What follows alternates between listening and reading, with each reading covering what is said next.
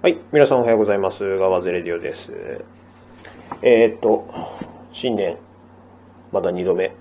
になりますが、えーっとですね、まあ皆さんあの、何ですか、新年の抱負、書きます？書きますかね？と自分は一応毎年、えーっと、目標というか書くようにしてるんですけど、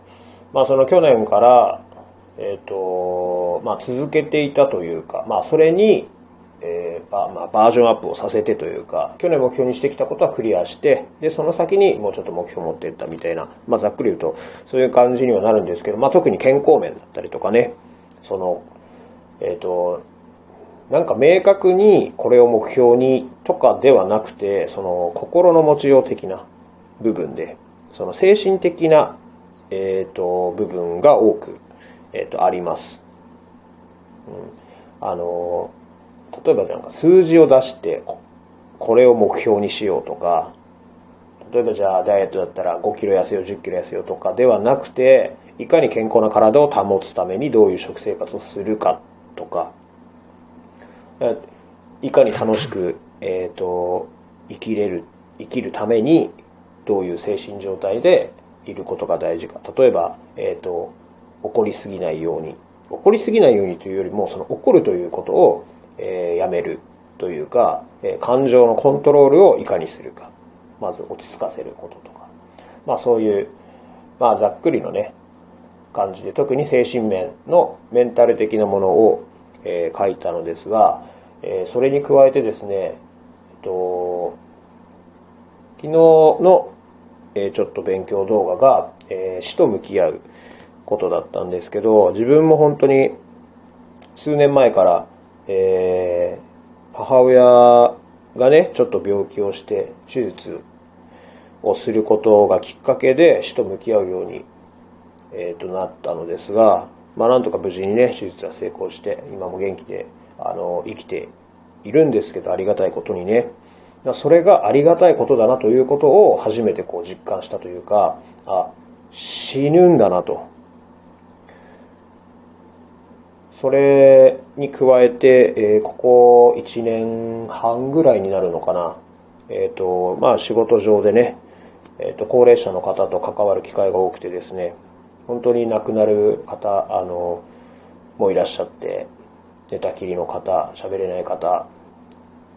本当に様々な、あの、人生の最後というか、えーその場面を見ていて、えーとてもその死をこう、ここ数年ですごく身近に感じるようになりました。え自分自身は、あの、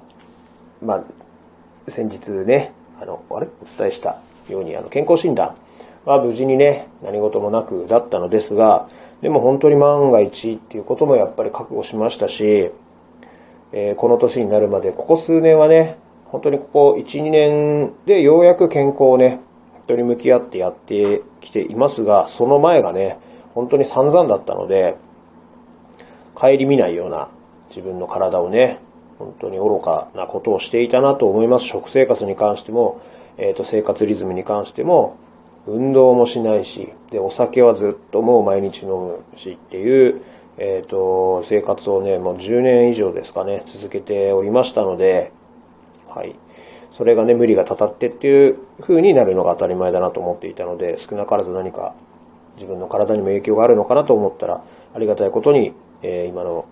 時点では何もありませんと。まあ、精密検査をね、したわけではないので、安心はできないんですけど、まあ、そういう風に、えー健康でいられることのありがたさを、えーなんかこう、日々ね、実感してまして、それが昨日の動画でまた改めてというか、その、人々が生きてきて最後死ぬ時に、どう死を迎えているかっていうと、あの、まあそういう人たちのね、言葉が、あの、書かれているんですけど、その、え9割の以上の方が、えもうちょっと冒険しておけばよかったと。もうちょっとやりたいことを好きなように生きていればよかったっていう後悔で幕を閉じているという、すごく、えー残念なことですよね。その時にならないとわからないって、ああすればよかった、こうすればよかったって、本当に後悔しかないのって、それ嫌ですよね。あんなこともあった、こんなこともあった、楽しかったって、本当にもう満足だって、ありがとうって言える最後の方がやっぱり自分としてはいいなと思うので、そら改めてね、えー、昨日の夜見て、で、今日の朝もね、えっ、ー、と、朝日記で自分と向き合って、そのことに関して書いたんですけど、まあ、前から自分で思ってるように、毎日自分は書いてるんですけど、えっ、ー、と、日々をね、大切にして、えー、常に元気に前向きに、今日一日をね、精一杯楽しく過ごすっていう、まあ、何事も自分次第なので、捉え方は。どんな状況であれど、自分の気持ちさえね、あの、しっかりしていれば、受け取り方次第でね、どうにでも楽しく生きられる。嘆いていては憂いていては、あの、仕方がないという思いでね、えー、いるので、まあそれをなんかより一層強めてくれたというか、あ、やっぱり自分のこのメンタルというか、その考え方としては、あ間違った方向には行ってないんだなというふうに、えー、実感しました。まあこういうふうな、えー、マインドで、えー、いられれば、その死をね、常に自分にも降りかかるものなんだと思って行動していれば、えー、無駄な時間を過ごすこともないし、1分1秒を、その瞬間瞬間をね、本当に大切に生きることができるわけで、誰にもね、保証は、えー、されていませんから、本当に事故、病気、災害、ね、どの瞬間に自分が死ぬかなんてわからないし、むしろね、病気で余命宣告された方がね、どれだけ幸せかって話ですよね。いきなり災害で亡くなりました。事故で亡くなりましたとね、えー、さよならをね、言える間もなくなわけですから、それを考えると、常に明日死ぬかもしれないと、今日死ぬかもしれないと思って、大切な人に言葉を伝えておくのも大事だなと、あの、本当に思いますよね。会った時にちゃんとありがとうって言えることの大切さ。うん、それができている人は、おそらく自分がいつ死ぬかわからないっていうふうにちゃんと死をね、覚悟をしているんだなと。自分は今42なんですけど、この年になったらもう当たり前で体を壊す人も多いですしね。